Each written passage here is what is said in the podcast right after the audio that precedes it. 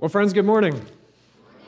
Good morning, and welcome to worship at Pleasant Street Christian Reformed Church. My name is Matthew. I'm the senior pastor here on behalf of all of us. So glad that you could be with us today, whether you are in person or online at the same time or after the fact. Lots of ways that we're gathering in churches these days, and glad to have you with us, however, you are able to worship with us today.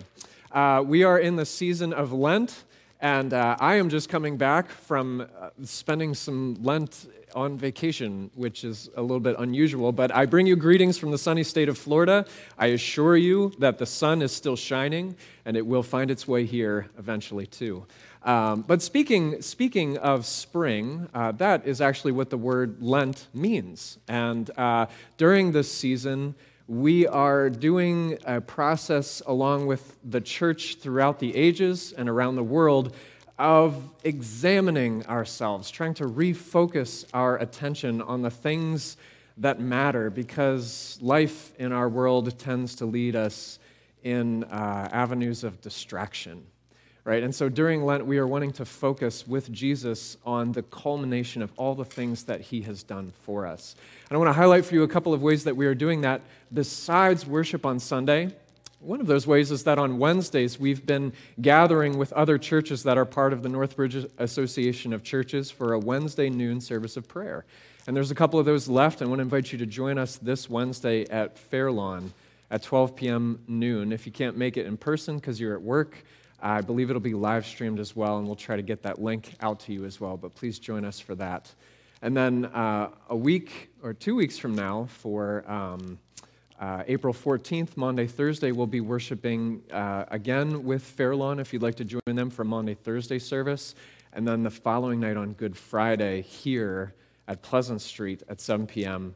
for a Good Friday service as well. And all of that is leading us up to the good news that we remember together on Easter Sunday. Um, so please uh, keep those events in mind. Please join us if you can. Uh, I want to highlight for you two other non worship related things that are coming up. One is uh, that the CRC softball outreach ministry is gearing up again. So um, uh, that means it's time to start stretching. and uh, if you guys would like to join, I, I, probably have a bit of work to do myself to get back in some sort of semblance of condition, right? But uh, anyway, uh, you can find out more about that ministry, and if you're interested in learning more, you can contact. Um, you can contact them. The contact information is at the bottom here. And friends, as we are getting started, uh, would you rise in body or in spirit? And let's say this call to worship together. Let us say together.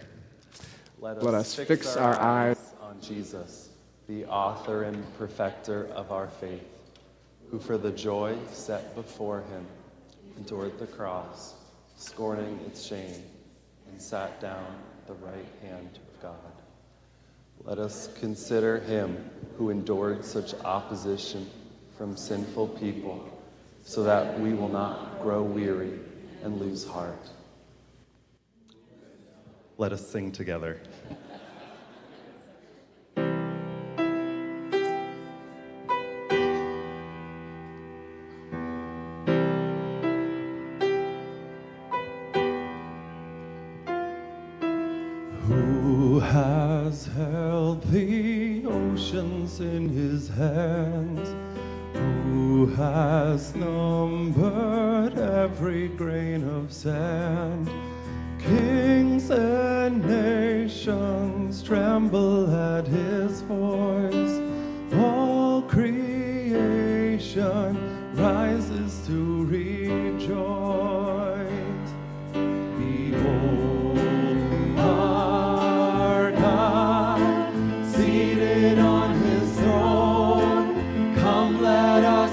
Come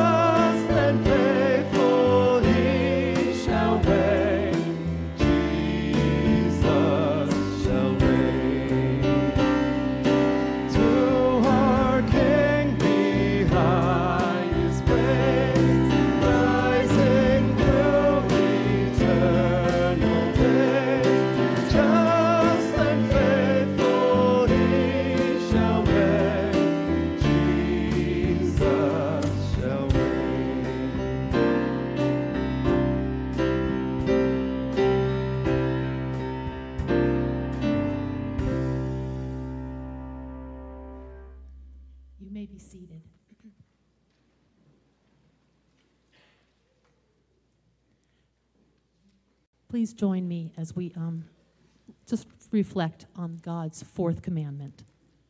What is God's fourth commandment for us? Lord God, in six days you made the heavens and the earth and everything in them, and you blessed the seventh day and made it holy.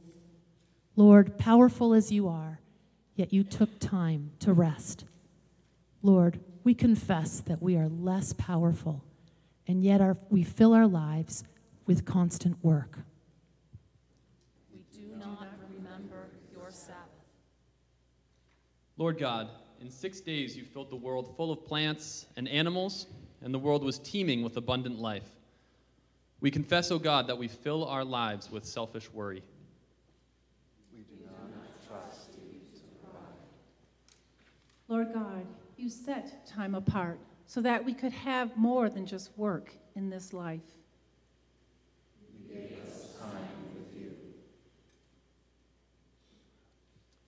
Lord, we confess that we have treated the work, the work week as where the action is, and we have overlooked our time with you. We have been half-hearted in our worship and faulting in our prayer. We confess that we are too full of sin and too empty of your rest. Lord God,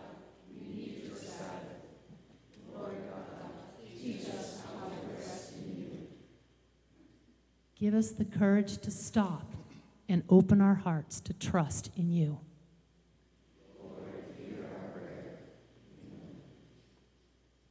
And our words of assurance. Jesus says, Come to me, all who are weary and burdened, and I will give you rest. Take my yoke upon you and learn from me, for I am gentle and humble in heart, and you will find rest for your soul. Why do you worry? Are you not more valuable than many sparrows? The Lord God knows what you need. Friends, remember that through Jesus, God has supplied all our needs. We are forgiven through Jesus. We are more valuable to God than the birds and flowers He has made. Rest now in God's love. Praise be to you, O God, for your care for us. On this day, which you have made, help us to worship you and to learn what your word teaches us. On this festive day of rest, help us to pray and to care for the poor. Today and every day, help us to look for your work in us, signs of our forever rest with you, O Lord. Amen. Let's take some time to silently reflect on the fourth commandment.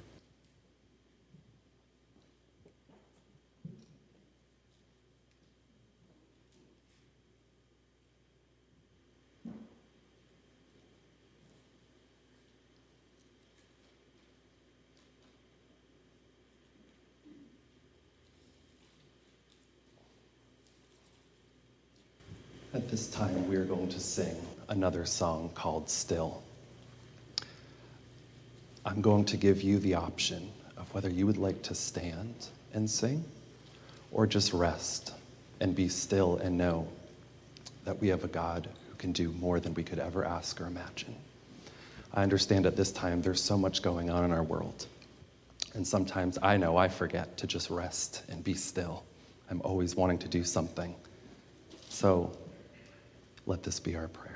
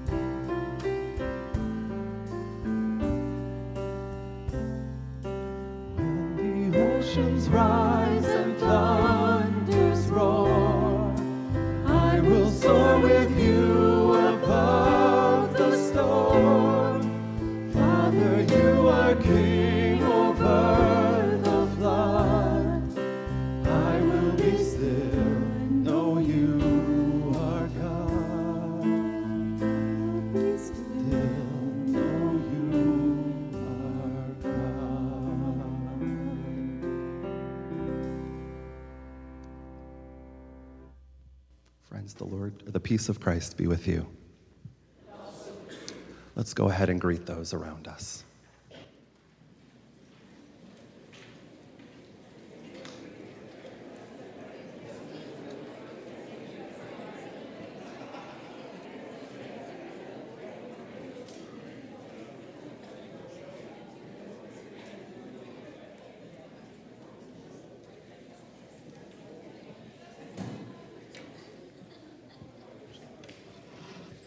Can I have all the kids come up for Kid Street, please? Good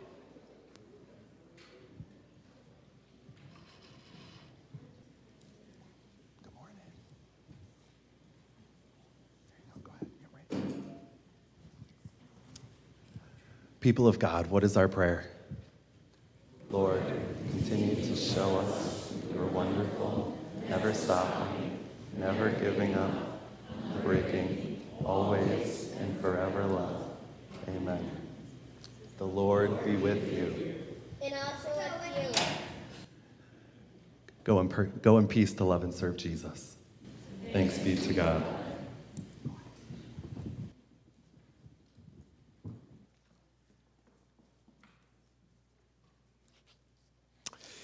Well, good morning again, friends. Um, this morning, as we turn our attention to prayer, I have the joy and privilege of being able to voice that on our behalf. But it is our prayer, even though I am the one doing most of the speaking. And so, some of the things that I want to highlight for us that I'll mention in our prayer uh, are uh, to let you know so you can be praying throughout the week. Are first of all to mention that uh, I just received word that Dwayne VA was hospitalized yesterday. Um, and so we'll be praying for him and for his family. And we just received word uh, from Lauren and Chuck that Denise, uh, her cousin, passed away rather suddenly this week as well. She had two college age children, and so we'll be praying for their families as well. We've been going through the book of John together, and this week I was meditating on John chapter 13. And I found a wonderful prayer written by um, a Reverend Kelly Bird. And so I'll be using her words to shape ours together this morning. When we finish our prayer, I'd like for us to end with the Lord's Prayer together. I'll cue you when that is, but we'll say debts. Sound good? Let's pray. Gracious God, as those who strive to follow Jesus in our living and to trust your power in our dying, we gather to reflect upon the life that ended on a cross. We recognize in ourselves today, in the story of Jesus and his disciples, the same strengths and weaknesses of your first followers. They loved him, they also disappointed and failed him. And yet, gathering with these same imperfect friends at this meal around the table, you, O oh Jesus, washed their feet in service and extended bread and cup to each of them. Gathered here for worship this morning, remembering that you will reign over all things, and yet somehow in marvelous faith have condescended to us to be present here to wash us again. We marvel at this. Jesus, you called your first followers to love one another, and you invited them to share in your very life and to accept the road ahead. We are humbled and honored and inspired by this love extended to the world. And we take seriously the calling to be your body on earth today. And as such, in the power of your Spirit, we do what your followers do, and we pray for each other. We lift up to you those who are recovering from sickness or surgery Rick L., Leanne, Thalia T., Donna W., Dwayne V.A., and others whom we name silently to you now.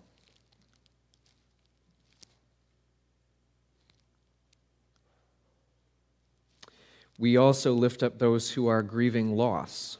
We remember Will B., and Keith V., and Lauren and Chuck, and Denise's family. We remember others, and we name them to you now, too.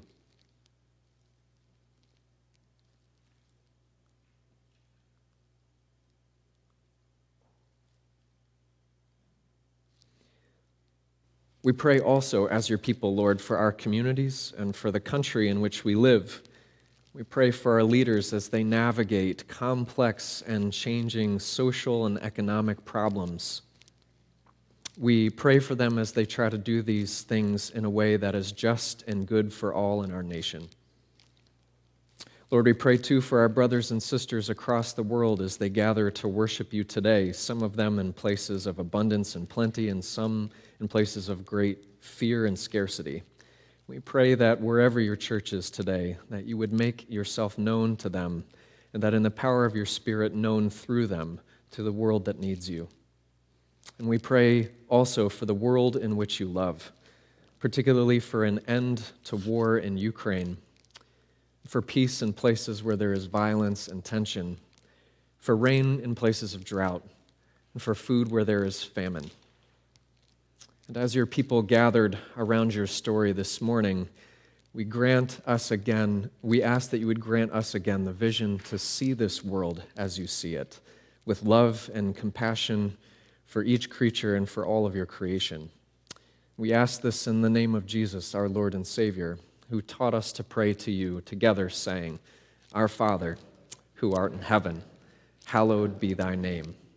Thy kingdom come, thy will be done on earth as it is in heaven. Give us this day our daily bread, and forgive us our debts as we forgive our debtors. And lead us not into temptation, but deliver us from evil. For thine is the kingdom, and the power, and the glory forever. Amen.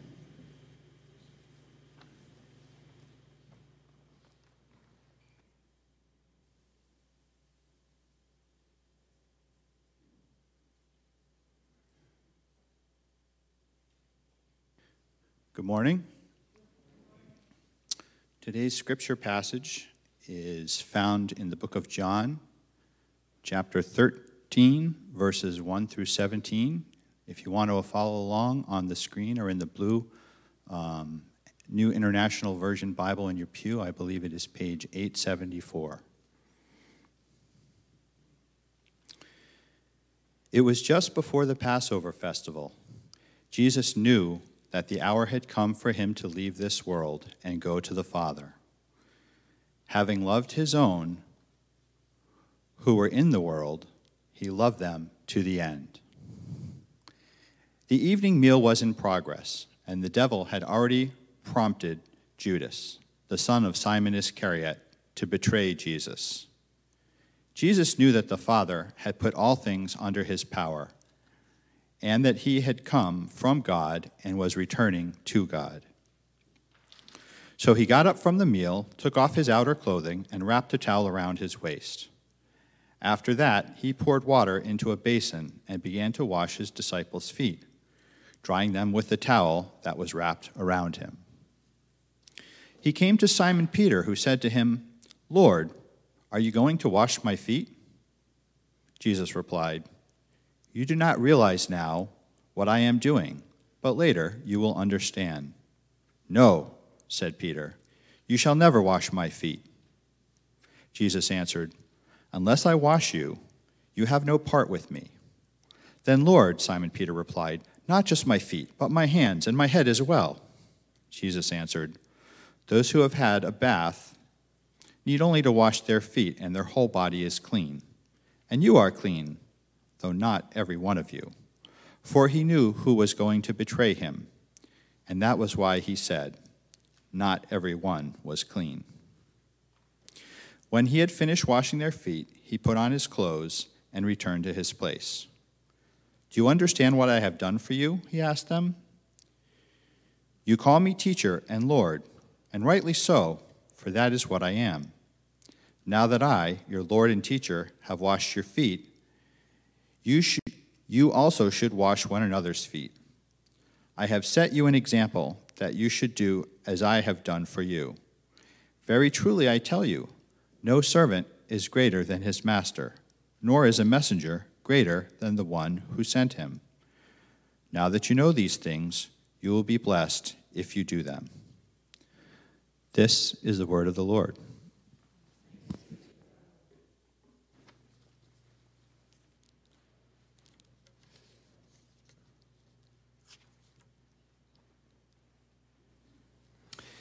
Would you pray with me?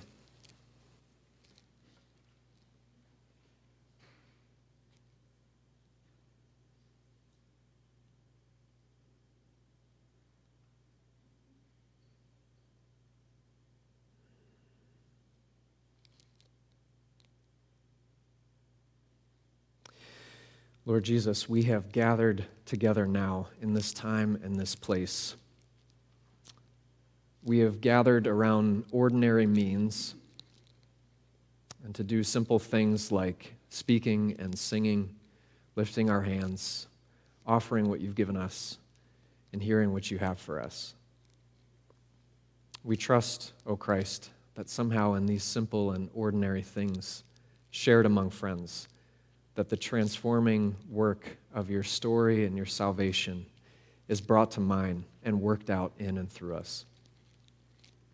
And so we ask in this time, O oh Jesus, that you would come by your Spirit,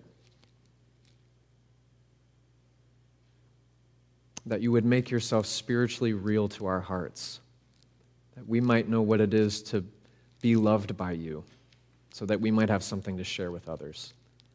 In your name, amen. During the season of Lent, we spend six weeks journeying on the hard road with Jesus toward the most dramatic part of the story his death and his resurrection. And along the way, we are taking down, we are stripping off all of the things that distract us in order to try to see with clarity what this is all about. That is part of the reason why Lent is so long, because we are prone to distraction and to missing the point. Friends, this is the fourth Sunday in Lent, and we remember today that Lent is not an excuse for a diet. It's not about self deprecation for deprecation's sake. Lent is about simplicity. It's about removing that which hinders and distracts in order to see with greater clarity and priority that which is of consequence. My friends, Lent is about focus not focus on our own moral goodness or badness, but focus on Jesus, the things that he says and that he does. And this morning we concentrate our attention on Jesus around a table with his disciples before Passover. And the first thing that John tells us is that the time is short. There's nothing like a deadline to focus your attention on what matters. And in that way, we see Jesus adopt a new kind of urgency and focus in the things that he is saying and doing from this point forward. John 13 begins what Bible scholars sometimes call the farewell discourse. And here in these next few chapters, time seems to slow down so that we can catch all of the details of what Jesus is saying and doing. These are the last moments that Jesus has with his disciples on earth and we want to treasure them like the last moments between two dear friends before they part ways in an airport terminal. One of the things that we will hear Jesus say a lot in chapter 13 through 17 is the word love. In fact, he says it like 31 times.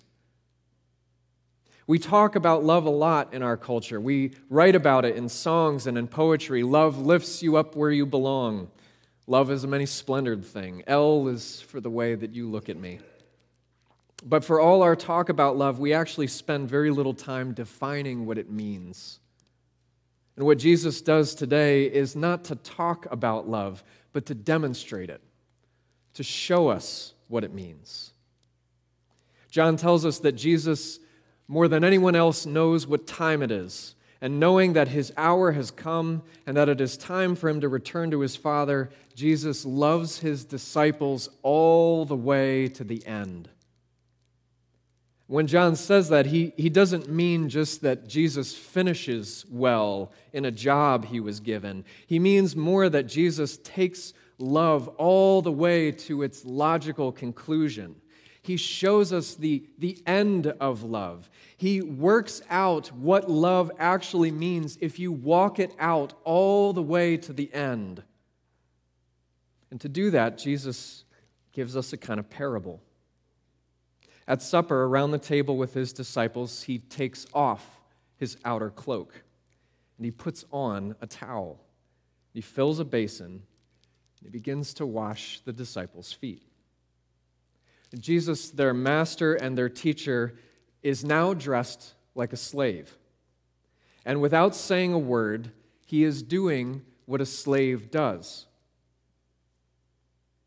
And today we are somewhat used to seeing important leaders playing serving roles. The CEO who takes out the garbage, the senator with work boots on who mops the factory floor. We like to see leaders take serving roles like this. We think it's a noble thing. But this was not the case for Jesus' followers. They have no category for this kind of action that Jesus is doing. You see, culturally, what commentators have noticed is that no matter where you went, no matter whose home you would enter in the ancient world, everyone washes feet Greeks, Romans, Jews. There's some overlap across cultures to this. And so, no matter whose house you go into, when you come over for dinner, you can expect to receive a basin. You take your sandals off. You normally wash your own feet. But if you were visiting a wealthy person, they might have a slave who would do this for you. Almost always it would have been a female slave. So either the lowest person washes your feet or you do it yourself. But what you almost never see are free people washing each other's feet when they come over for dinner. And what there is no parallel for in ancient literature is a person of superior status washing the feet of someone of inferior status. Right? So we talk about love a lot. We sing songs about it, we write poems, but what we don't talk about very much is what love means. And then Jesus takes off his outer clothes and he wraps a towel around his waist. And what we see him doing is what they would not have done for each other. Jesus does for them something that no Lord or teacher should be doing, and he does it 12 times in a row. He kneels, he washes, he dries. And we talk about love a lot, but we are kidding ourselves if we can look at this and think that Jesus is merely giving us an example to follow, that we can just follow it and be blessed. And that's what's so important about this story, because we haven't actually taken this example seriously unless we look at where Jesus is when he's doing this. John tells us when he sets the scene that he's at a table with people who are about to abandon him. One of the people at this table is about to walk out the door and betray him for money. Jesus knows that he only has a couple days left to live, and on one of those days, he will spend it in the most excruciating pain imaginable. And so he is out of time, and he's surrounded by people who won't be there for him when he needs them. And he spends this meal showing love in the most radical way imaginable. What John is telling us is that if you really want to know about love, Jesus is taking it all, way, all the way to the end of what it looks like. And so he does say, I've given you an example to follow, but we'd be mistaken if we thought that Jesus was merely challenging us to better loving actions.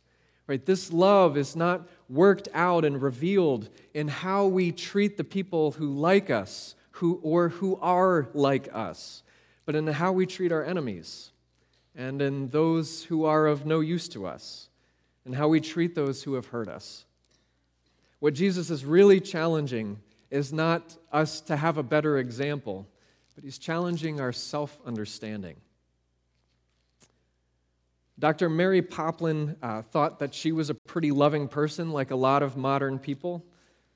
She's a professor at the School of Educational Studies at Claremont Graduate University.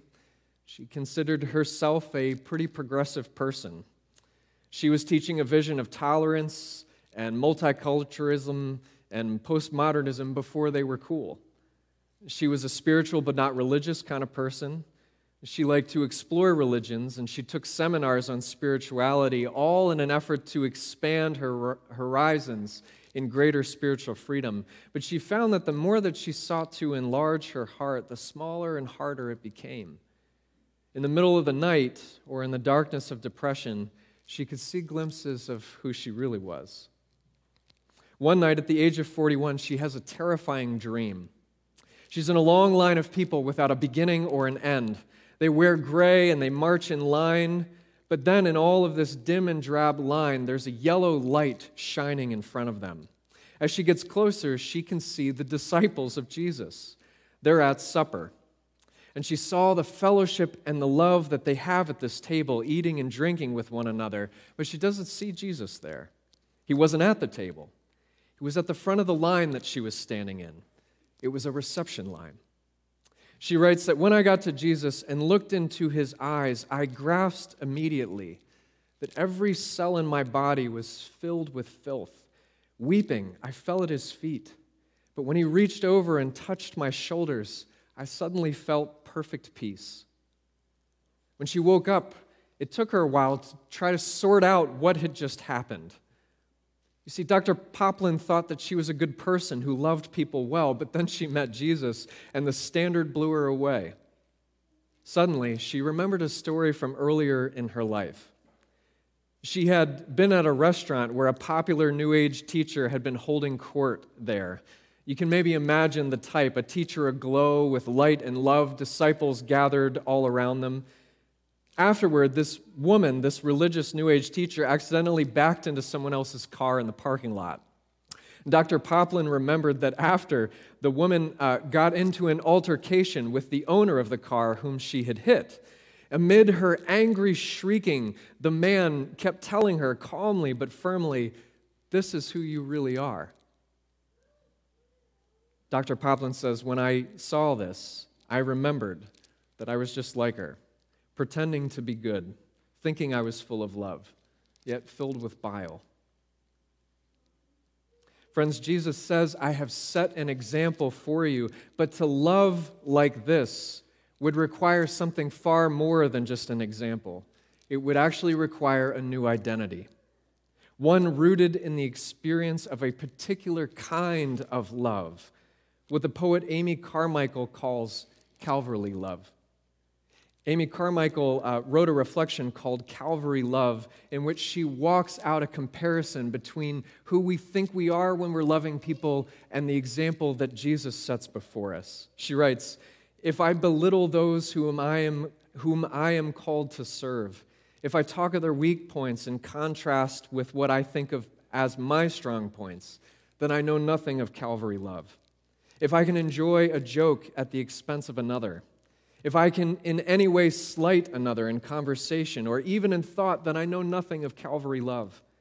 If I can write an unkind letter or speak an unkind word or think an unkind thought without grief and shame, then I know nothing of Calvary love. If I am soft to myself, sliding comfortably into self pity, if I do not, by the grace of God, practice fortitude, then I know nothing of Calvary love. If I cannot, in honest happiness, take the second place, if I cannot take the first without making a fuss about my unworthiness, then I know nothing of Calvary love. If the praise of others elates me and their blame depresses me, if I cannot rest under misunderstanding without defending myself, if I love to be loved more than to love, to be served more than to serve, then I know nothing of Calvary love if my interest in the work of others is cool, if the burdens of others are not my burdens, if their joys are not mine, then I know nothing of Calvary love. If I want to be any place on earth other than the dust at the foot of the cross, I know nothing of Calvary love. And after this sweeping reflection, she ends everything with a simple prayer That which I know not, O Lord, teach me. To know love, to know Calvary love, is exactly what Jesus is trying to teach us. Not with a sermon, but with an action. Friends, in these vital, desperate, holy, and important events of Jesus' last few days, when the time is short and he feels the urgency, Jesus would have us go feet first. We as Christian people do not go head first into these last few days, but feet first into them.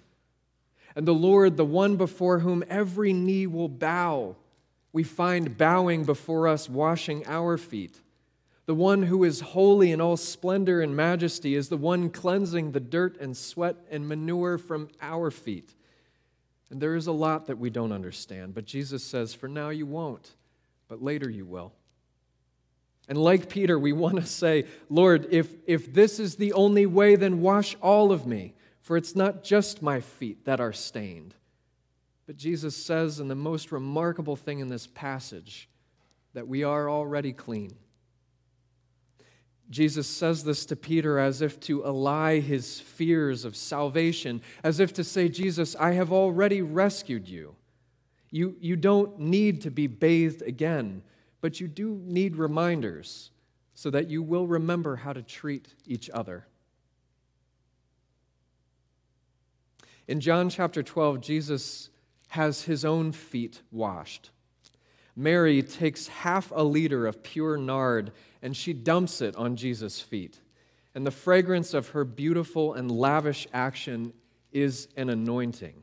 The disciples are distraught. Judas is incensed, but Jesus says, She is preparing me for my work of suffering and death, for my work of love. And one chapter later, we find Jesus washing now his disciples' feet, not their whole body, but their feet. And perhaps we are meant to see some overlap between the two, for feet are about direction, they are about purpose. You go where your feet are pointed. And perhaps Jesus means to bless our feet in these coming days and weeks so that we will have the strength to walk behind him in these difficult days, blessing our feet to walk out love all the way to the end with him. For at the end, we will see what he meant when he said, Peter, you are clean. He meant that because of his nakedness on the cross, we would be robed in righteousness. And so, friends, in these coming days and weeks, we go feet first into this story of love, washed in the love of the one who wrapped the heavens and stars and now wraps a towel around himself. Friends, everyone wants to know about love. And what God has given us is a reality that we can sink our toes into and our teeth. For around this table, the Lord has prepared a meal. And He says, Take, drink, eat, remember, and believe that I have washed you. You are clean. Come and follow me. In the name of the Father, and the Son, and the Holy Spirit. Would you pray with me?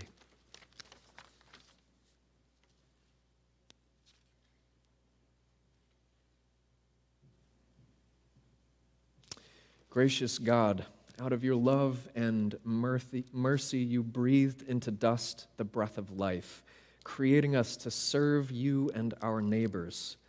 Call forth now our prayers and acts of tenderness and strength so that we might face our mortality with you and that we may reach with confidence for your mercy in Jesus Christ our Lord, who lives and reigns with you and the Holy Spirit, one God, now and forever.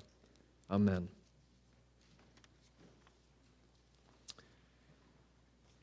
Friends, would you rise in body or in spirit? Let's sing together. Turn your eyes.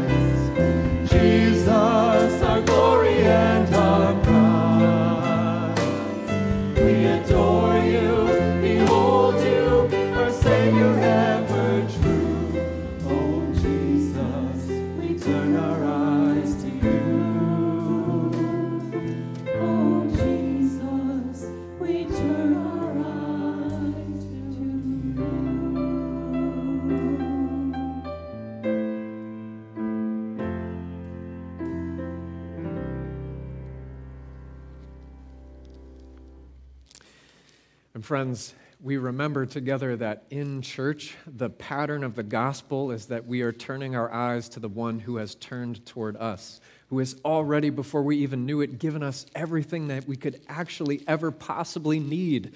And out of this great abundance, we respond now by offering up some of what God has entrusted to us for our offerings. Our offerings this morning are for the work of our congregation, and the way that you can give those is by dropping checks off in the front during the week or by donating online. Having done so, would you pray with me? Lord Jesus Christ, you have given us everything that we could possibly need.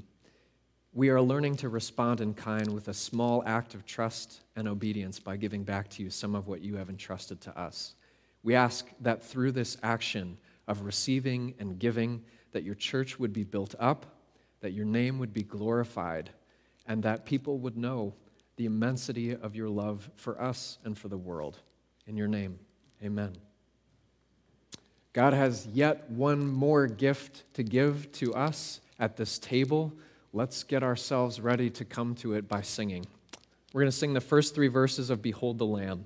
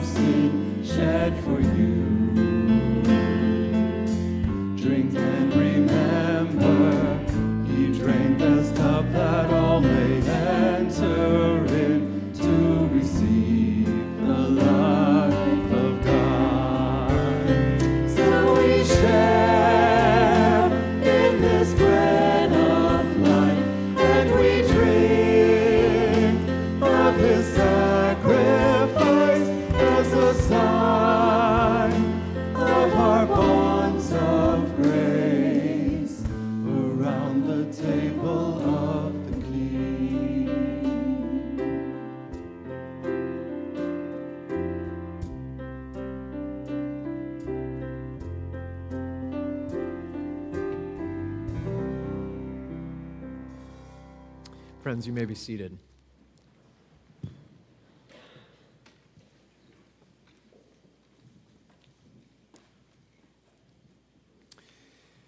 The Lord has prepared everything necessary for us to be able to come to this table today. He has drawn us to Himself, and whether you are around your table at home or around this one here, it is the Lord's table. And so, friends, come and receive what He has prepared for us.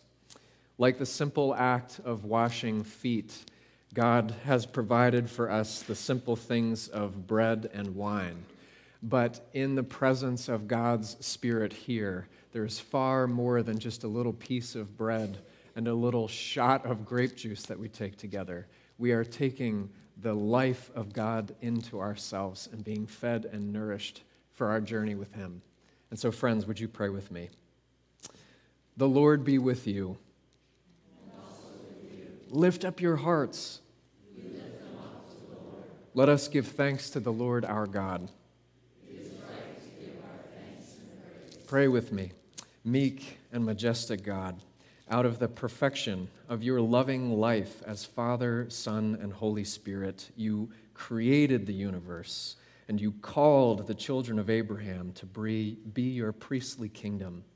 You gave your people freedom in the parting of the sea and marked them for life with the blood of the Lamb. In Jesus, you laid aside the robe of your majesty and knelt among your children in humiliation, knowing that you would be rejected. In Jesus' agony in the garden and suffering on the cross, you showed the world the extent of your love and your longing to bring us home to you and to the throne of the Lamb, where we will join angels and archangels and all the company of heaven, praising your name together, saying, Holy, holy, holy Lord, God of power and might. Heaven and earth are full of your glory. Hosanna in the highest. Blessed is he who comes in the name of the Lord. Hosanna in the highest. Self giving God. In Jesus, you became the Lamb who takes away the sins of the world and the living bread broken for the life of your children.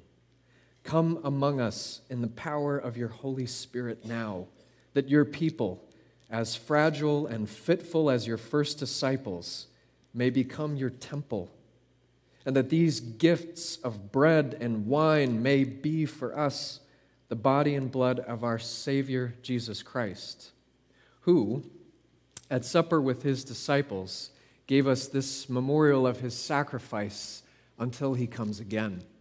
On the night of his arrest and before he suffered, the Lord Jesus took bread, and after giving thanks to God, he broke it and he gave it to them, saying, This is my body, which is for you. Do this to remember me. In the same way, after supper, he took the cup. And after giving thanks to God, he gave it to them, saying, This cup is the new covenant, which is sealed in my blood and poured out for you and for many.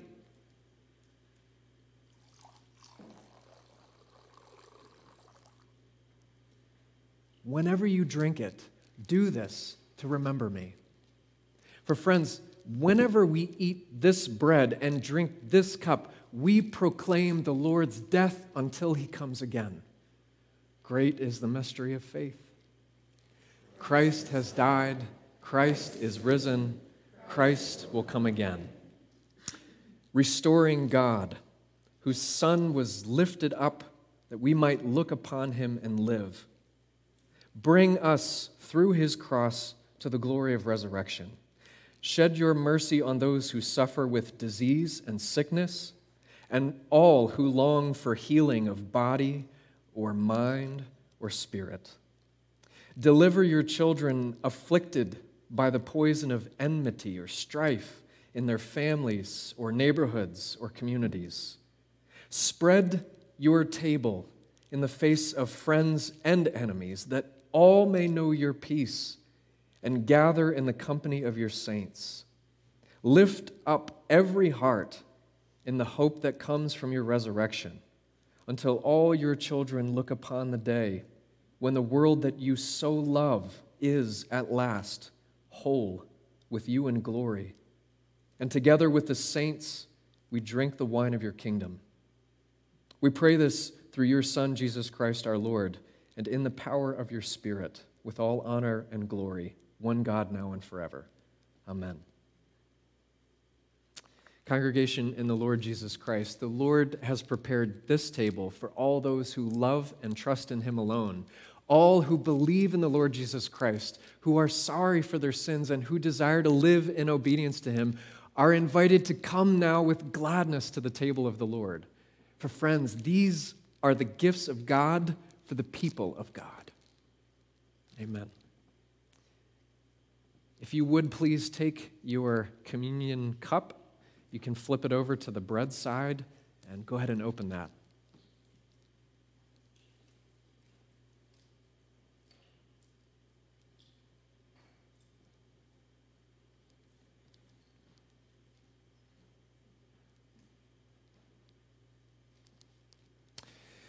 Brothers and sisters, take, eat, remember, and believe that the body of our Savior Jesus Christ was given for the complete forgiveness of all our sins.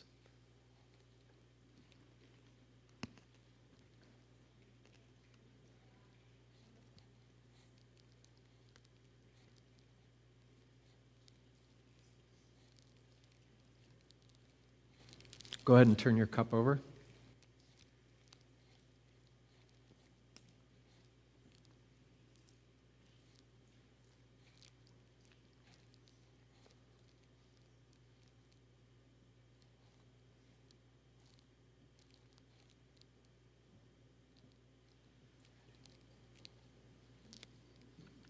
Brothers and sisters, take, drink, remember, and believe that the blood of our Savior Jesus Christ was shed for the complete forgiveness of all our sins.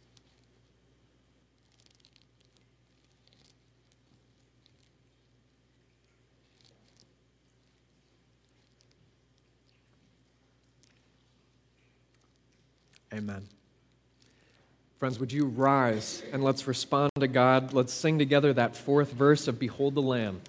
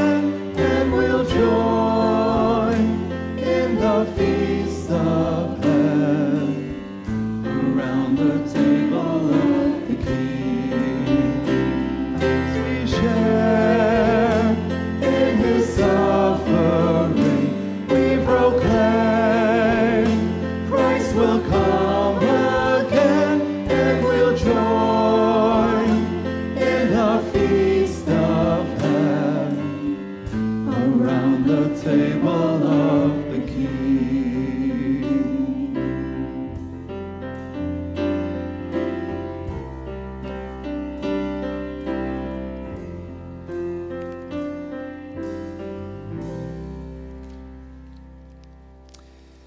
Brothers and sisters, gathered, welcomed, washed, fed, the same God who has done all of this for us now sends you out as his people, growing in the grace that he has bestowed upon you, and with his favor turned toward you and his smile upon you, no matter where your feet take you this week. Would you open your hands and receive it? Friends, the Lord bless you and keep you. The Lord make his face to shine upon you and be gracious to you. The Lord turn his face toward you and give you his peace. Amen. Let's go singing. My